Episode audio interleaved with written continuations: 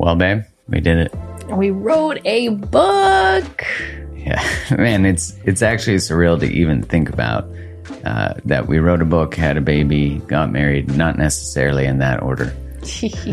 but the book is now available yeah. for pre-order, and we're so excited to share it with you. Oh, so looking forward to getting this book into your hands, to be in dialogue and conversation with all of you as we continue to liberate love from old imprints and codependent dynamics that keep us small, stuck, and stagnant. Yeah, you know, no matter your relationship status, this book walks you through what shaped you, why do you do what you do in relationship.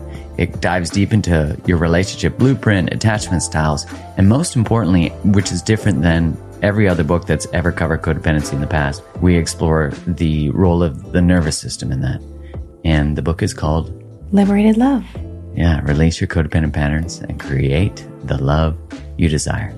Go to createthelove.com slash liberated love to order your copy now. That's createthelove.com slash liberated love and get that pre-order in and you'll be able to get a free download of a meditation we created and a workbook that goes along with it. Much love and appreciation for your support. Much love. Thank you. They bury those deaths in their bottom line and they gag order these families. They don't want their stories coming out. You know, in the case of Karen Langhart and many of these families, they didn't take a dime. They didn't want money. They wanted their stories told and they want the labeling to be on the packaging, just like cigarettes. Hi, I'm Mark Groves. I'm a human connection specialist and founder of Create the Love. At an early point in my life, I became obsessed with understanding relationships, the intricacies of how people connect. And through this exploration, I have created a life and a business dedicated to learning out loud and exploring how we interact with each other and the world. This podcast brings the world's top thought leaders, spiritual luminaries, physicians, scientists, researchers, best selling authors, and health and wellness experts under one roof to discuss the good, the bad, the messy, and of course, the beautiful parts of the human experience. Welcome to the Mark Groves Podcast. I can't wait to dive in with you.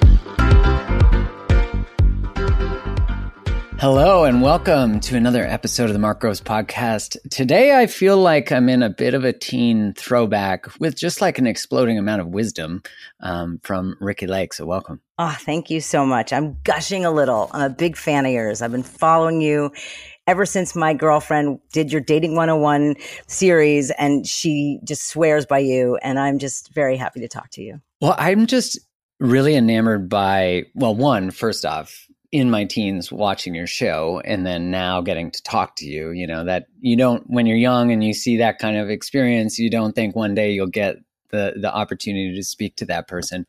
So i'm pinching myself. Oh well I, who that person was you know i was 24 years old when i went on the air with that show which is so I mean, the audacity to, for them to hire me A at that age and B for me to do that and think that I could, you know, that I knew who I was at that time. It's just, I've actually gotten a lot better in age. And so you're, you're meeting the best me that I've ever been. well, you know, that's the thing is I just watched your documentary, The Business of Birth Control. You know, I feel like, well, the version of me that watched you at that time would never, would never think that I'd have a podcast talking about these things either. So hopefully the two best versions of ourselves are about to have a conversation about some really important things. And you know the work that you're doing now because i know you have uh, is it the business of birth? Is that the other one? The business of being born was my very first film that i made documentary i made with abby epstein my partner 14 years ago.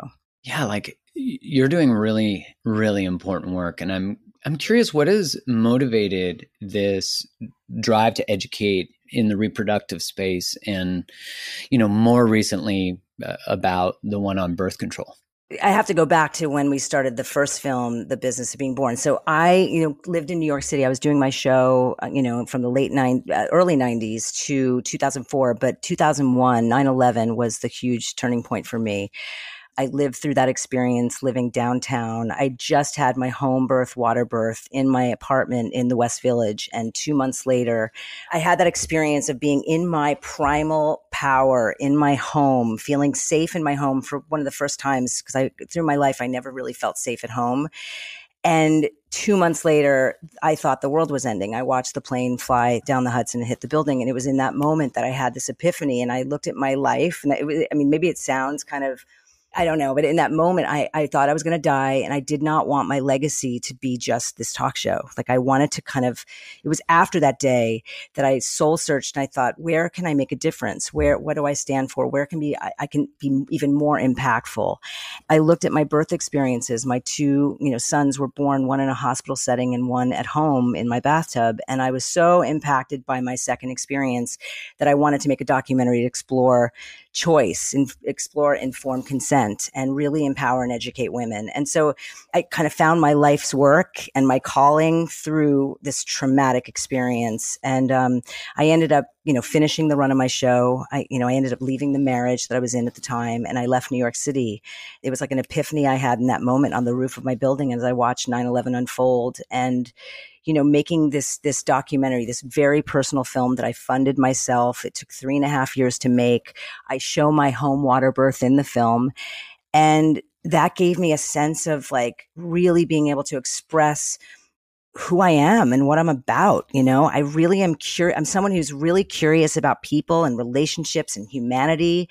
And I think, you know, when it came to my births, I, I just, I just was so like I evolved not just as a mother, but as like a woman and came in touch with my true power in that moment. And I just wanted to share that as a way of educating women. I don't, I don't necessarily want women to do what I did. I'm not, it's not about that. It's just, I wanted to explore this, this, this idea that we can be so, so, so empowered in those moments as opposed to having it taken away in many cases. What is it about that process of home birth that really empowered you? Like, what was the sort of maybe it's like the raw carnal nature of it, but what was it that that the Ricki before and the Ricki after there was that transition or the transformation or the light that came on or the whatever the fire that got lit, you know, that you wanted other people to taste and experience? I just felt like I could do anything you know, being pushed to that limit to save yourself. You know, it's like, and I'd gone from, you know, having my, having my first son four years prior in a hospital. And granted, I had a healthy baby and a healthy mom.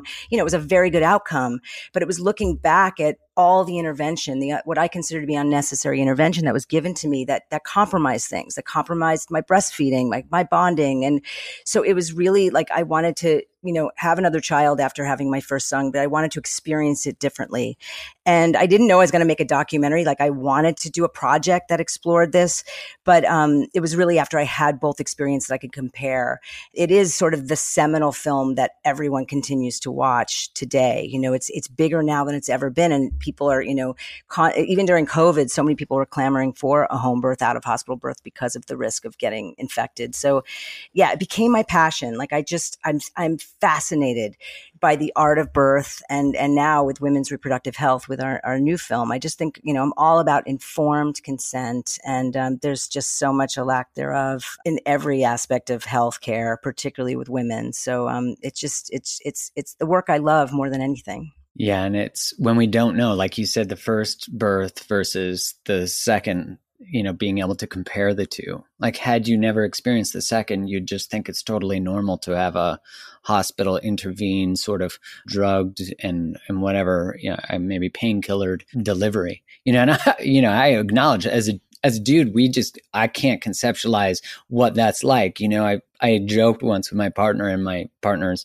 sister that the closest thing I could think of was like going to the bathroom and it and it being a bigger uh, bowel movement. That's about it. You being know, constipated and having pushed a, a yeah. little baby out. yeah, right. Like uh, I just thought, like, wow, that's not even close. But that's maybe the only. They say a kidney stone. I hear like a kidney stone, passing a kidney stone for a man to pass a kidney stone through their urethra. That is up there with childbirth. Fearfully i hope i never have to think about that. And i have so much reverence for the birth process. And i interviewed Holly Grigg-Spall on here before about the birth control pill and dr nathan riley about sort of removing the medical process from birth w- when obviously uh, it's the medical intervention is not necessary. So in the process of exploring birth control like how did this come about yeah, so we now, and let me also say, Abby and I has, have made a bunch of documentaries together. So we made one in between about cannabis. So we have one called "Weed the People," which looks at uh, cannabis, the medicinal plant, and its effect on pediatric cancer. So we fought, follow five children with brain cancer, different kinds of cancer, and while they're on cannabis oil and also Western medicine. And that, you know, again, it's about informed consent. It's about education, about re-education about this plant. With the business of birth control, so Holly Grigg Spall sent the galley of her book before it came out to Abby, and it sat on her desk for about six months. And then Abby was coming. She lives in New York, so she was flying out to see me. We were doing some work on Weed the People, and she's she read the galley on the plane, and she's like, "I think this is our next movie." And again, it's like it's like this continuum of, you know, it seemed it seemed really natural looking back on it now. Okay, we did birth, and now we're doing birth control, and there's a lot of parallels, a lot of similarities, and you know, I think Holly wrote a really provocative brave book about you know just her journey abby did a brilliant job on directing the film and i'm super proud of it. And I think the timing of it could not be more perfect with what's going on with, you know, women's rights being take stripped left and right. And, um, you know, it goes back to education. We need a re education about these drugs that really compromise a woman, who a woman is foundationally. Yeah. When I consider the conversation as a former pharmaceutical rep you know i think about my friends that and colleagues that used to sell birth control pill and you never really thought much of it you know when you're in the midst of promoting it. I even think about it as a teenager or in my 20s you know wanting a partner you know wanting or having a partner on the birth control pill which which i get was really more about convenience and not really thinking you know in in having since left pharma I remember one of the first things I started to question is like, wow, there's got to be a cost to taking these things you know, that were preventing some sort of hormonal process. And that introspection really came from one, looking at how cholesterol was framed to us in terms of public perception of fat causes high cholesterol that was marketed to us. And also, I, at the time in my late 20s, took a drug for maybe three years or four years, I can't remember, that was for hair loss. Propecia? Yeah, it was like another version of that. It was called Avodart uh, this is not an ad. And it, I remember when I was, when I'd left pharma, I started to look at, okay, well, why did I take this? Like uh, there was a cost potentially to taking this just to keep my hair, you know? And I thought, well, I'm ready to lose it if that's, if there is any price. I don't want to challenge my systems or like throw them off. And of course, naturally, that as soon as I started to hear the conversation about birth control, I just thought to myself, like, as I learned more about it and spoke about it and had conversations about it, one thing that became quite clear is quite a few people would get very reactive to the fact that we were just talking about, oh, well, your body doesn't think it's pregnant. Your body actually is in basically menopause.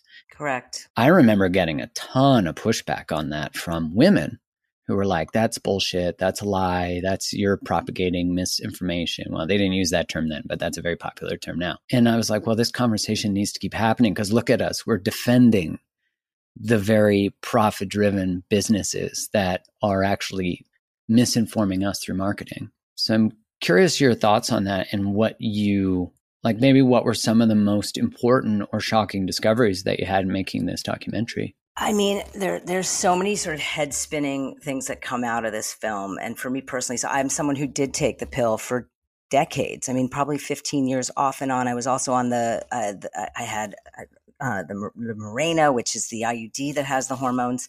I didn't know it caused hair loss. I didn't know that that was a side effect. It was not told to me. So when I, you know, went on the pill, I don't even think I was sexually active. I went to my for my pap smear and they offered it up free. So for me it was about convenience. I didn't have to go to the pharmacy and fill a prescription. It was there. It was a stack of pills. They were really pretty. They were like colorful and neon colors and it was just it was like candy. It just felt like, "Oh, this is just going to, you know, take away this worry of, you know, preventing pregnancy and giving me great skin at the same time." I didn't know that it actually puts you in menopause. I was told it tricks your body into thinking it's pregnant. Yeah, that's what I remember hearing. And you don't get a real period. You're getting a withdrawal bleed, but you're not actually ovulating. You're not actually having a cycle. And, you know, the other thing that really blew my mind is that it actually changes your pheromones. It changes who you are attracted yeah. to.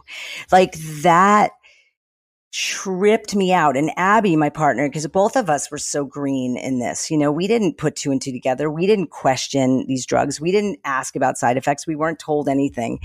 And to think that when you're a college student and you go on the pill and you, you know, the cycle goes, you fall in love and then you marry and you start family planning and you go off the pill. I mean, there are countless anecdotal stories of women not being into their guy because, and there's been, it's scientific. Like I'm not very good. I'm the layperson. I'm not the expert or doctor, but there's been studies done where they did a t-shirt sniffing test somewhere yeah, in t-shirt study. yes yes. And they are actually drawn to a different scent when they're on these drugs. You're it's kind of like you're offline. Your hormones are offline when you're on these drugs. And it's just it's like food for thought. I am not coming from a place of trying to scare women off of these pills I just want to educate them so they know, okay, this can cause low lying depression. This can sh- change your libido. This can shrink your clitoris. You know, there's so many things that, that, uh, that I never ever knew. And I just want everybody else to know so that they can make an informed choice when it comes to you know, making these really important decisions about their bodies. If you're someone who struggles with getting a good sleep, then you're going to want to hear this. You know, we all know that a full night of sleep is essential when we're working towards optimizing our overall health, right? In Cure Nutrition Sleep Bundle, which combines their best selling product, which is called Zen, and their most potent CBN, it is the answer to ensuring that you get that full night of sleep every night. Now, Zen is a blend of functional mushrooms, cannabinoids, and adaptogens, while the CBN product is a lesser known cannabinoid that's found in the hemp plant.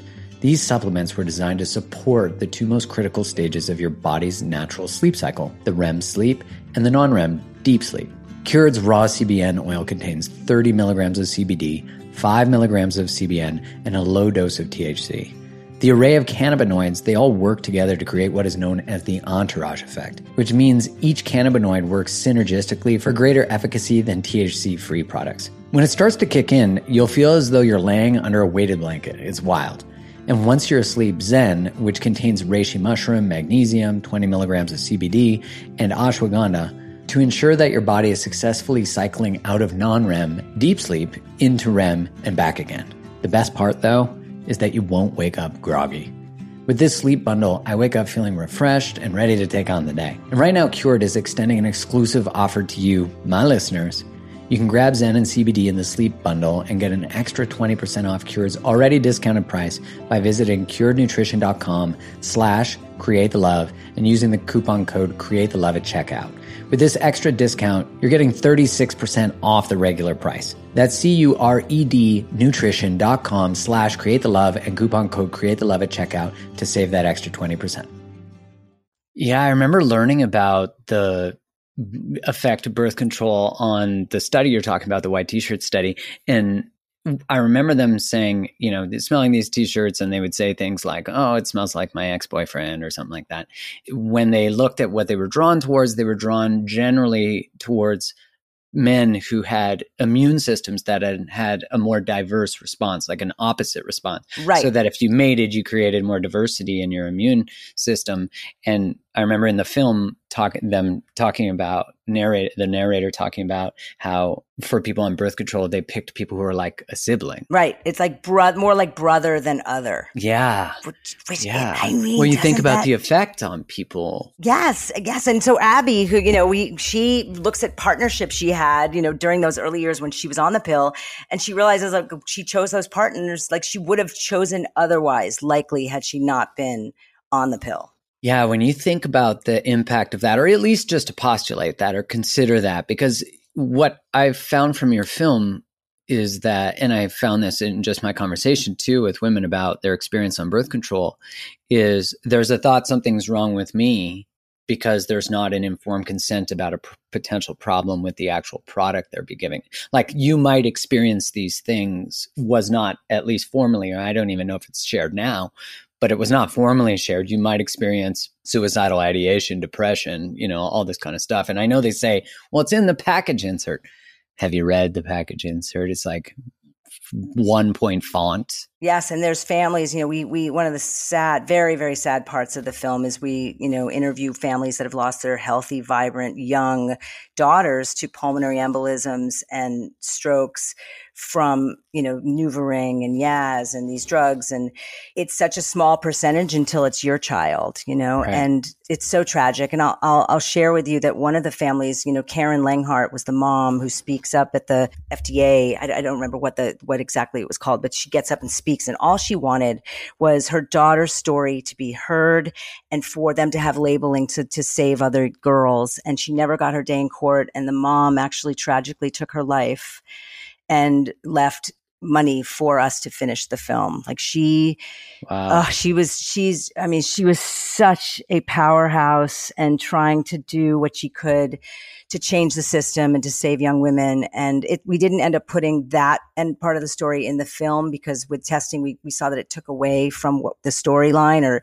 we had so much to cover in this film. That's one of the issues with, with it is that, you know, we wanted the racism piece in there. We wanted, you know, the whole Margaret Sanger and the eugenics and the history of the pill and the studies done being on black and brown women in Puerto Rico and how a lot of the studies were you know, buried that the results were buried to make it look like it was, you know, safer than it was. And it's just, um, it's a lot to get in in a 90 minute film. But Karen Langhart's passing was just one of the saddest things to be a part of in the making of this film. It's awful. It's awful. And, um, again, it's like this weird line because, you know, we don't want to scare women. We don't want to be fear mongering, but we want to shed light and pull back the veil so that everyone has access to this information and can make an educated choice for themselves. Yeah, like you don't want to protect them from experiencing the dissonance or the pain that might come from the knowledge, but th- rather that expand the possibility of making an informed choice rather than what feels like an informed choice, but there's actually a whole bunch of information missing. And, you know, one of the really powerful moments that I found in the film was the a couple that was talking about their daughter who passed, and they just said like we used to trust the FDA, and now we don't at all. And if you don't pay attention to pharma or the approval process, you might just assume that drug groups and, and drug approval processes actually have the consumer or the patient's health uh, at the center of their decision making I don't. I don't. Do they? do they? Think, yeah, I do. They? I mean, I it's all about bottom line. It's bottom line, and you know, with these deaths of these girls, you know, they bury those deaths in their bottom line, you know, and they gag order these families. They don't want their stories coming out, you know. In the case of Karen Langhart and many of these families, they didn't take a dime. They didn't want money. They wanted their stories told, and they want the labeling to be on the packaging, just like cigarettes. Yeah, the and, black box. Yeah, and I, I don't. I don't blame them. I mean, I, you know, I don't know if I was twenty 20 years old and about to, you know, look at my options for birth control, would I have been swayed? Would I have not gone? I don't, I don't know what decision I, you know, I'm 53 years old now and I'm with, I'm married to someone who had a vasectomy and I still get a period, but I'm not worried about getting pregnant. But I would have liked the information. And for me, you know, I struggled with hair loss. When I mentioned Propecia, I took Propecia for my hair loss, which is not approved for women to use, but I was going, I was, that was my side effect that I dealt with from the pill and from genetics. And I'd wish I'd been told more. And um, so that's our hope in making this film and having this sort of gateway to this conversation starter. And we have a whole master class that we're actually releasing as well, which is like a nine part in depth, goes way, way deeper with every issue that when it comes to this, these drugs, you know, people want information about endometriosis and PCOS and what to do to get off the pill. How do you phase yourself off? Because that's a process. This really is like a great edu- educational tool for, for women who want more information. Yeah, when I was listening, I was just learning so much about fibroids, about so much of the crossover of there being a lack of education, but also a lack of awareness of environmental impacts and food and stress and all that kind of stuff. And it, the discussion about primary care physicians and them not really educating or being even aware of these possible side effects, like these these young women coming to the doctor saying, "I'm having this experience," and the doctor going like, "Nah, like that's it's all in your head." Right. Yeah It's maddening. And, and, you know, you look at the doctors and how they're set up with our health system. They don't get that time with their patient. You know, they have to boom, boom, boom, boom, boom. And so it's, it's, this, the system is not set up. But I think, you know, women need to advocate for themselves. You know, it goes back, the, the birth film is the same way. You need to like advocate, do the education and understand that you have rights and choices that you can make. And that doctor doesn't always know best when it comes to you and your body. It's so challenging though, because if you're young, you come from uh, maybe a stressful home, maybe you're, you're not being educated at your school about it. You know, you think of the systemic challenges of being a physician in a system that's like this system where you're saying they don't have time. Their education generally, often post graduation or post uh, fellowships, is from interactions with pharmaceutical reps you know and then you think about the patient the patient well where where is a patient educated on women's health? You know one of the beautiful parts of the film was the education where i was you know they were talking about uh, tracking your your cycle. And i thought wow like what an empowering thing. And i one of the women was saying like that's feminism that right. That is true body autonomy, and that yeah, it's the same thing like birth. I, I, for me, you know, because I can I relate to all of this. That like, it's like flipping the script. You know, for me, when I went to labor, when I was having my home birth, I wasn't afraid. People would say, "Oh, you're crazy. You're crazy." I couldn't wait to experience what labor felt like in the privacy of my own home with my care provider that I trusted. And I'd done the research. I'd done it's the same thing with, with this. I think it's like for me now, I, I relish that I still get a normal cycle, you know, and I track it and I take notes. And it's like, I'm, uh, cause I'm seeing for perimenopause, like where my body's at. And so if women can learn to like appreciate, there is a reason we are more creative at a different time of, time of a month. It's like, it's, it's fascinating. You're, you know, this whole thing like seed cycling. I don't know if you know about that, but you can get really deep into the whole fertility awareness method and it's scientifically, you know, very successful. Ninety nine percent. I was like, yeah, you have to. There's a learning curve. You have to learn your cycle, and but I think that can be a really enjoyable process. And uh, I wish I'd done that 20 years ago. You know, I wish. So it's like I feel like with this movie, it's like it's for the next generation, and I think young people don't want to put endocrine disruptors in their bodies. They're super conscious about what they eat. So I think this is just the next level. And I think once we get to them and just show them how cool it is to kind of learn your cycle, I think it could be a new wave and a new movement. So that's what I'm hopeful for. Hey, it's Kaley Cuoco for Priceline. Ready to go to your happy place for a happy price? Well, why didn't you say so? Just download the Priceline app right now and save up to 60% on hotels. So, whether it's Cousin Kevin's Kazoo concert in Kansas City, go Kevin, or Becky's Bachelorette Bash in Bermuda, you never have to miss a trip ever again. So, download the Priceline app today. Your savings are waiting. Go to your happy place for a happy price. Go to your happy price, Priceline.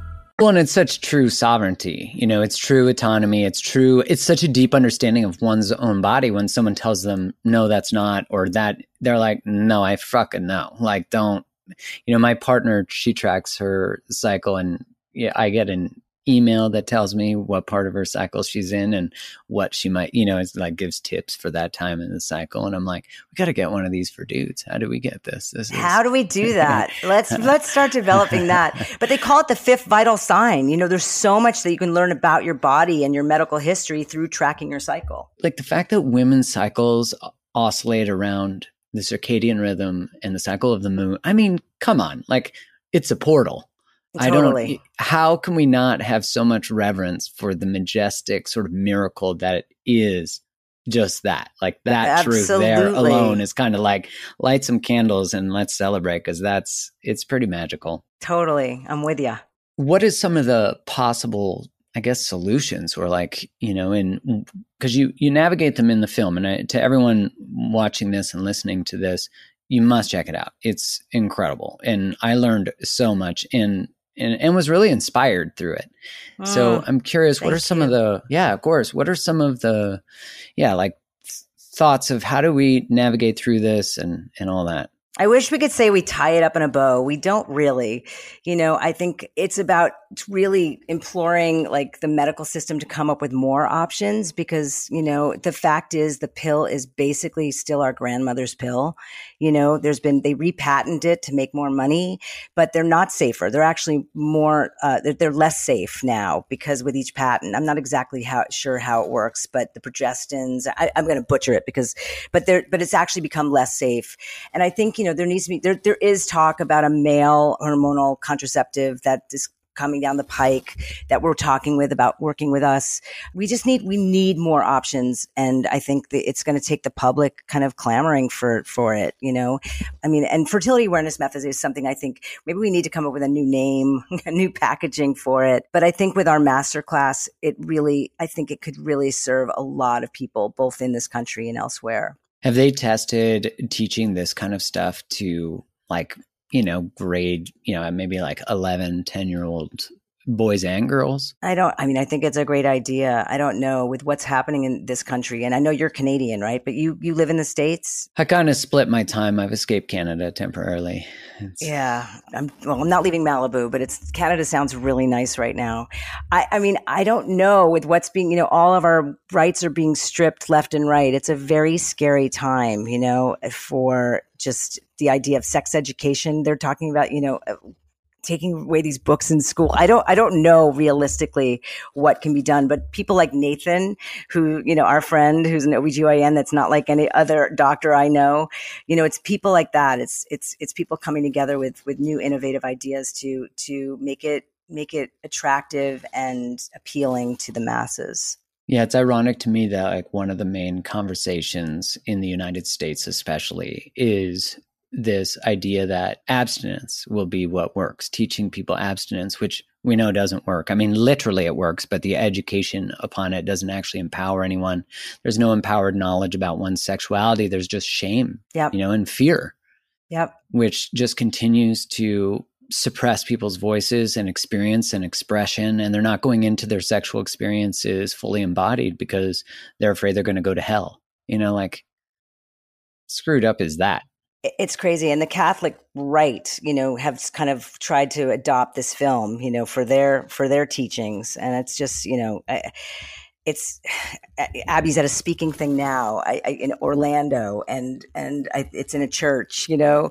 So i mean we we want to remove the religious aspect. This is about women learning their bodies having true body sovereignty and autonomy and and being safe and and preventing pregnancy. You know, I mean, the idea that a woman can only get pregnant three, four days out of the month, and yet a man can impregnate a woman every minute of every day, it just seems to be just backward and wrong. And so I think it has to stop falling on the woman and we need to, you know, have men come up and, and take part in, in, uh, you know, pre- preventing these, these, uh, these pregnancies. Yeah. And boys learning that. Like we all should be learning all about how ovulation works and pregnancy. And I mean, my class, I went to a Catholic school which means the class that I got on sex ed was basically don't have sex or else you'll get pregnant and then you'll be kicked out of the church or, or shamed. That's you know, what they taught. That was the, essentially like that was the Coles Notes version of it. They had a couple come in who had gotten pregnant. They must have been in their early 20s, late teens. And I was in grade 10 or 11 because I remember the class I was in. It was religion class.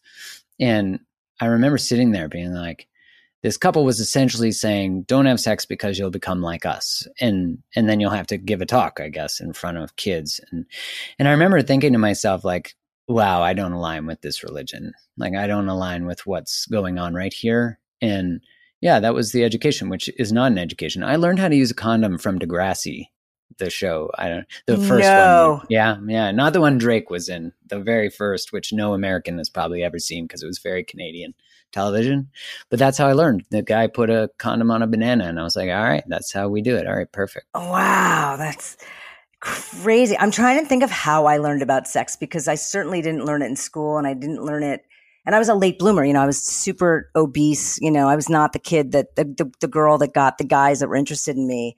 I was the best friend that everyone came to to tell, Hey, tell my, tell your friend I like them, you know? So I was a very late bloomer. And, eh, you know, eh, yeah, it's, it's just, we, we need to be learning. We need to be re-educating our our young people, and I think the way to go to get to young girls about how cool it is to know your body, like the the mucus that you check, you know, every when you're ovulating. I mean, it's fascinating that that that makes sense. It's this you know this um, consistency of like an egg white, and that helps the sperm reach the egg. I mean, it's just it's it's just a re-education. I think. I was watching the film and they were using a speculum on uh, a woman was using a speculum on herself, like looking in a mirror, looking at herself, and I think teaching at one point also a woman teaching it in a class, like via visual. And I was like, were you offended this... by that in any way, or did you find that like off-putting? No, no. Maybe because I was a rep, so like all that kind of stuff never really, you know, I always thought it was more educational. It wasn't like it's it's sometimes hard in my younger brain it would have been hard to not sexualize it you know? But now i'm able to sit there and be like okay that's the labia minora the majora. And i thought that was i was when this they were asking who here is ready to you know maybe look at their cervix today and I see kind of for a moment, you know, you see like some people raise their hands and others not. And I thought, wow, that must be so interesting to be in this group learning about something. And I, I would imagine that most of the women in that group were in their like late teens, 30s. It, it seemed like a range. And I thought, wow, to be learning that in your 20s when it's such an important thing to know at 12. Right.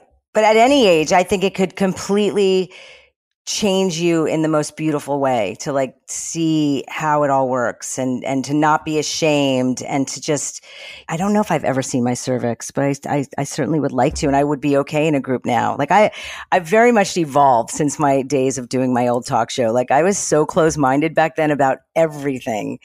I didn't come off that way but I was deep down. I was super full of fear and judgment and I think um in my later years I've just been like burst open. And uh, making these films is is definitely part of that journey.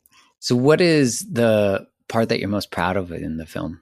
I mean, I love being able to just make these films that really are making a difference, you know. And and with this new film, we, we it remains to be seen because it's brand new. But I can go back to the business of being born and seeing. I mean, it's now in like a medical journal. They've just they've credited our film as being the single thing that has changed women seeking out out of hospital birth and midwifery care. So wow. like that, you know, because I, so you know, I, it's so cool because I did, you know, I did that show for so many years and I love that platform and that vantage point. But it was like, it was like that, that was the foundation to have that mainstream audience that watched me twice a day, every day in their living rooms for 11 years. They trust me. They relate to me. They, they like me. They root for me. And so I'm able to really make these like pretty provocative, controversial films that are easily swallowed, I think, by the mainstream audience. And so that's really, that, that makes me really, really happy and fulfilled. Yeah, to think you go go from like doing some shows that were like from geek to chic, which were some of my favorite mama, shows. Blah, yeah, yeah, like I think of like those were some of my favorites. The transformations they come breaking through the picture, and I just almost see like you need to do your own breaking through of like from talk show to this depth and exploration of of how these systems work and and to liberate us from like what we think is normal what we think that's the thing that keeps i guess in the last couple years especially i've just been very fascinated. When i think about my time as a pharmaceutical rep i remember walking with my friend whose father was actually uh, he was one of my my clients or i guess like one of the physicians that i called on. And she had he had i had since left the industry and i remember walking with her talking to her and she had become a friend and and i was just thinking like wow i was saying to her I like actually created diseases, you know, like I used to sell an irritable bowel syndrome drug. And at the time it launched, there was nothing for IBS. I remember educating family physicians on how to use it and how to identify a patient. And now IBS, I know, is so correlated to your nervous system being stuck in fight and flight and it being more emotional and more trauma based. And I thought, oh my God, I had this, I like was teaching people how to find people to give this to. And now to look back and and just start to see the many layers of the industry just a lot of people think I'm crazy for questioning a lot of uh, pharma for the last couple years, and and just being, I've always been questioning of the vaccine, not because not saying that it wasn't useful or couldn't be used for some people. What was really alarming for me was that I wasn't allowed to explore the data and question it. Like th- that became a big red flag. I'd, I'd discuss it and someone would just call me an anti vaxxer. And I'm like, wait, no, like, how have you been convinced like two years ago or even five years ago criticizing a pharmaceutical product after you're prescribed it would not be you'd be celebrated for doing that. You'd be encouraged.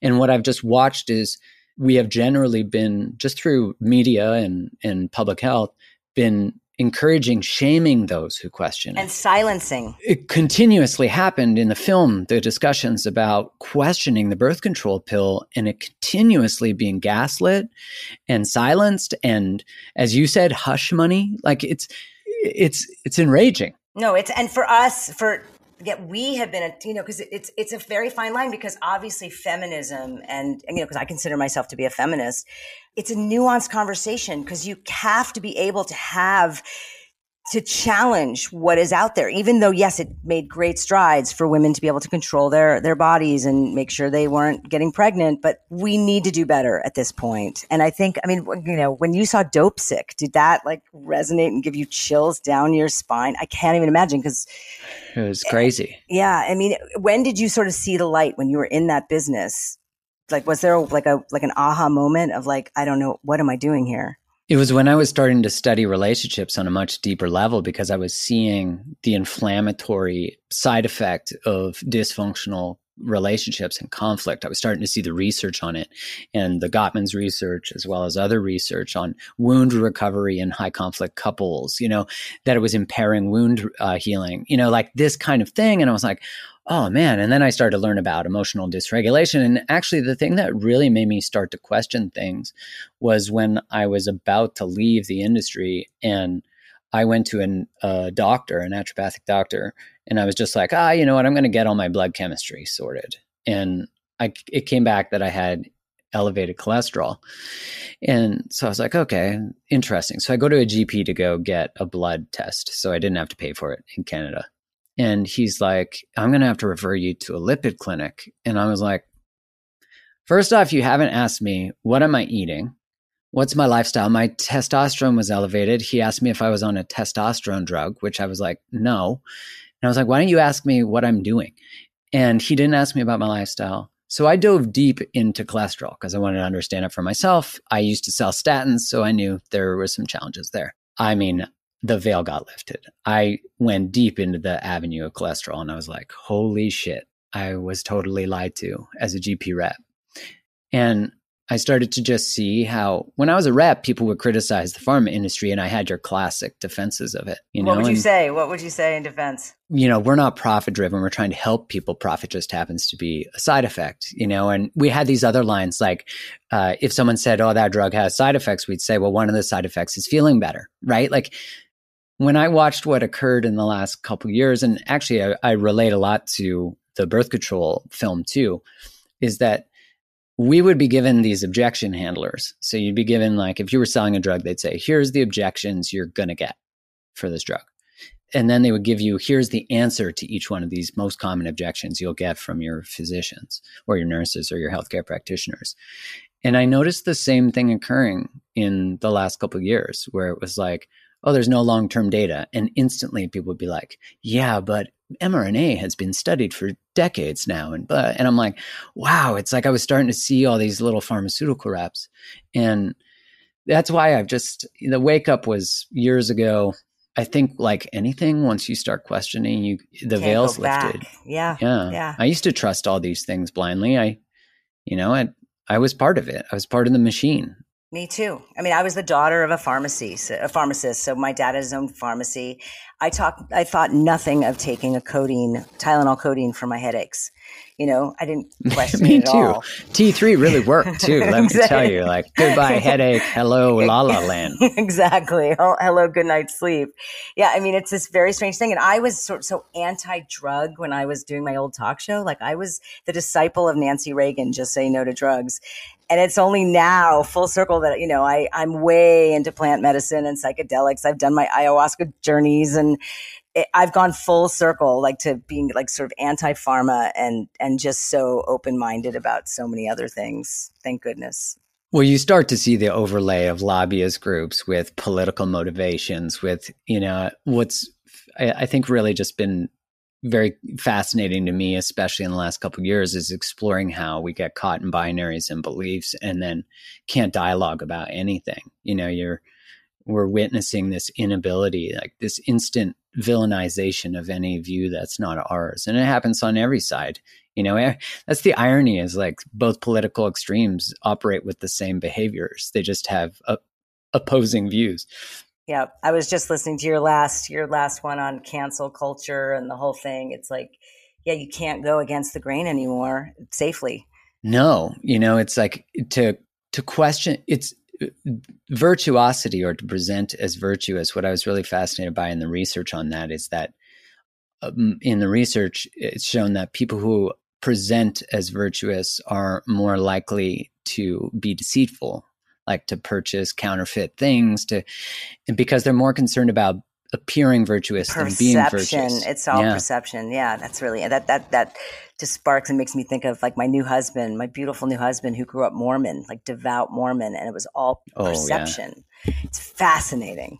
Yeah, we were just watching the the new documentary about the fundamentalist Mormons. You know, the F what is it? The FDS Fundamentalist Church of I, I, can't remember what Jesus the, Christ of Latter Day yeah, Saints. Yeah, yeah, Latter Day yeah, Saints. LDS, exactly, exactly, exactly. But I yes. grew up with a lot of Mormons, and you know, it was because I grew up in the southern part of Alberta, which runs along the I fifteen, which goes down to to Utah. Uh, yeah, and so it's called. I mean, it's one of many Bible belts, and I was always really fascinated by their like super love for family. You know, I was inspired by that but the hypocrisy that often occurred in our conversations or they'd say they believe in something and and they're like they can't do this and can't do that and then they're getting wasted and banging someone. And i was like i don't care that you're doing that.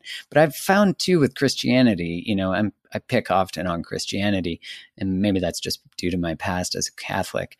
But i i just found they would often say that this thing mattered to them or they believed in it but it would seem more convenient you know it seemed more convenient. It feels like the ones who are most doubled down on their beliefs are the, were the most, ones, yeah, yeah, breaking the rules. Absolutely, which shows you again that virtuosity, right? It's like I know uh, quite a few Mormons and Christians who had porn addictions. Not saying you know that that's always true because everyone can experience porn addiction, but where there's so much suppression. Right. There's got to be an outlet. It's also psychologically interesting that we defend the things like birth control we defend the things like cholesterol drugs. We defend the very systems that are actually influencing us and making profit from us.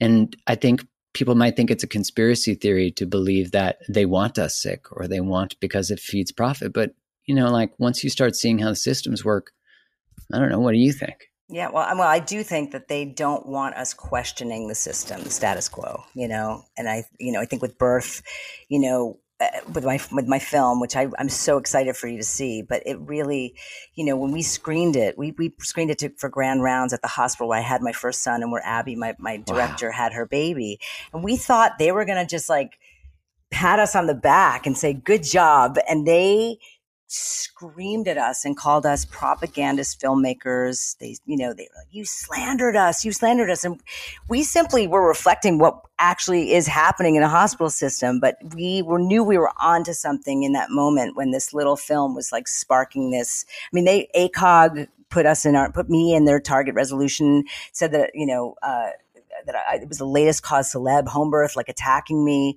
It was, it, it wow. was really, really a scary and fascinating experience to say, you know, we, we were like, we were, we were poking a tiger and certainly now we're poking tiger a little bit with big pharma. But again, it comes back to education, informed consent, advocating for yourselves and, you know, yeah uh, you know making the choice that's best for you with the with the education needed to make one yeah i think of the challenge that this would your first film would have presented for uh, OBGYNs, you know, like here they are doing what they were taught to do, that it's the right thing that, you know, and in interviewing uh, Dr. Nathan Riley too, you know, him saying like, like if you consider it, you know, physicians just the, the ones who are the most successful keep giving the right answer. You know, they're not we're he's speaking about themselves like we're not rewarded for being critical of the very systems that already exist. And that is kind of a failure of the system. But I would imagine from an identity perspective, the reactivity of the OBGYNs, uh, you know, people involved in birth would be substantial.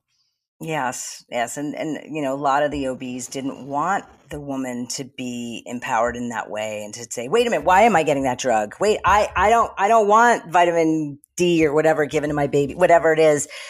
You know, it, it it was getting in the way of them being efficient with their work. You know, and we talk about you know the hospital system and it's it's a business. They want those beds filled and emptied. You know, you know, a, a conveyor belt. You know, and when you see the film, it's like it shows women giving birth on their own ter- terms out of hospital and you know standing up, catching their babies. I mean, it's just it's images that that a lot of people have never even imagined was possible. And so, um, yeah, that that that film has been such a tool for so many people to just see things in a way they never thought they could before. Well, I look forward to people experiencing it with uh, this one too, the business of birth control. You know, the from a relational structure perspective too. You know, I'm whatever gives women more power, more tools, more sovereignty. It's interesting because there's almost like this the old system or the old way of even relating believes that if the woman becomes more powerful, then the system itself or I become less powerful. I have to give up power, uh, you know, whether it's the male in the relationship or the system, as opposed to seeing that the more powerful each individual becomes in any system or relationship, the more powerful the relationship becomes. Absolutely. You know, this is uh, for everyone listening, must watch. And on all of our to do lists is to uh, also check out the one on birth. I wanted to tell you, I know it's off topic, but I want to tell you, like, I like I said earlier off camera, but I I love the work you do about relationships and about finding love and finding love through yourself. And I, you know, I've just been on this this unbelievable journey of love and loss. I lost my second husband to suicide and bipolar disorder and you know came to a place of like went through a you know just hitting rock bottom with with that that loss and coming out of it and just just coming to a place in my 50s of loving myself and now finding this this this my person my king. And i have just been living the best of days ironically during this pandemic. I met him during the pandemic and it's just i feel like my story has been such a source of hope for so many people, particularly women of my age who are looking for love. And I just, I, I, appreciate all the things you put out in the world because it's really resonated with me. And I share it with so many of my single friends. I've implored them to take your course, even though I haven't, but my friend swears by it. But I just, I'm a big fan of just you, you know, spreading the word of just self love and and yeah, it's it's just you've been you've been just great for me during this time. Mm. Well, thank you so much. I, I, as I said at the beginning, I think it's so funny to to consider where I used to see you and now being able to share a conversation with you, and it it really feels uh, like a beautiful full full circle, and just very appreciative. Mm, keep up the great work. You too. And and speaking of that, where can people find your films and more of you and all that jazz? We are self-distributing this one because as you can imagine, Big Pharma is tied up in everything. So we are doing it ourselves. It's uh, at the businessofbirthcontrol.com and uh, people can stream it there. We're doing free streaming weekends. We're doing some stuff. We're planning to bring it through college campuses. So we want to do a fraternity tour. Um, we have high hopes. And the masterclass series is also on that website, the business oh, being uh, about birthcontrol.com. And it's a nine part series that I think is going to really, really do so much good for so many people in educating them. Yeah, and um, for people who are listening who might want to st- stream it or, or sorry, like uh, screen it, that's the right term. Uh, where would they reach out, or is that on the website? They can go on the website as well, the business of thebusinessofbirthcontrol.com, and that's the best place to find all of our films. But yeah, I'm super excited to just continue building a community and getting getting a conversation started to hopefully promote some change. Amazing. Everyone listening, share this far and wide. Make sure that you check out the documentary and all of them. And if you're interested in screening it, that's on the website too. Ricki Lake, it is such an honor. Mark Groves, such a pleasure. Thank you so much. Thank you. Thanks so much for tuning in to today's episode. If this episode resonated with you, one of the best ways to support the show is to go subscribe to the podcast so you don't miss any more. Leave a five star review on Apple Podcasts or wherever you listen to it, or share the episode with your community on Instagram or whatever social place you like to hang out. This helps get it into more people's ears, and I'm so grateful for your support always. Thanks again for tuning in. Much love.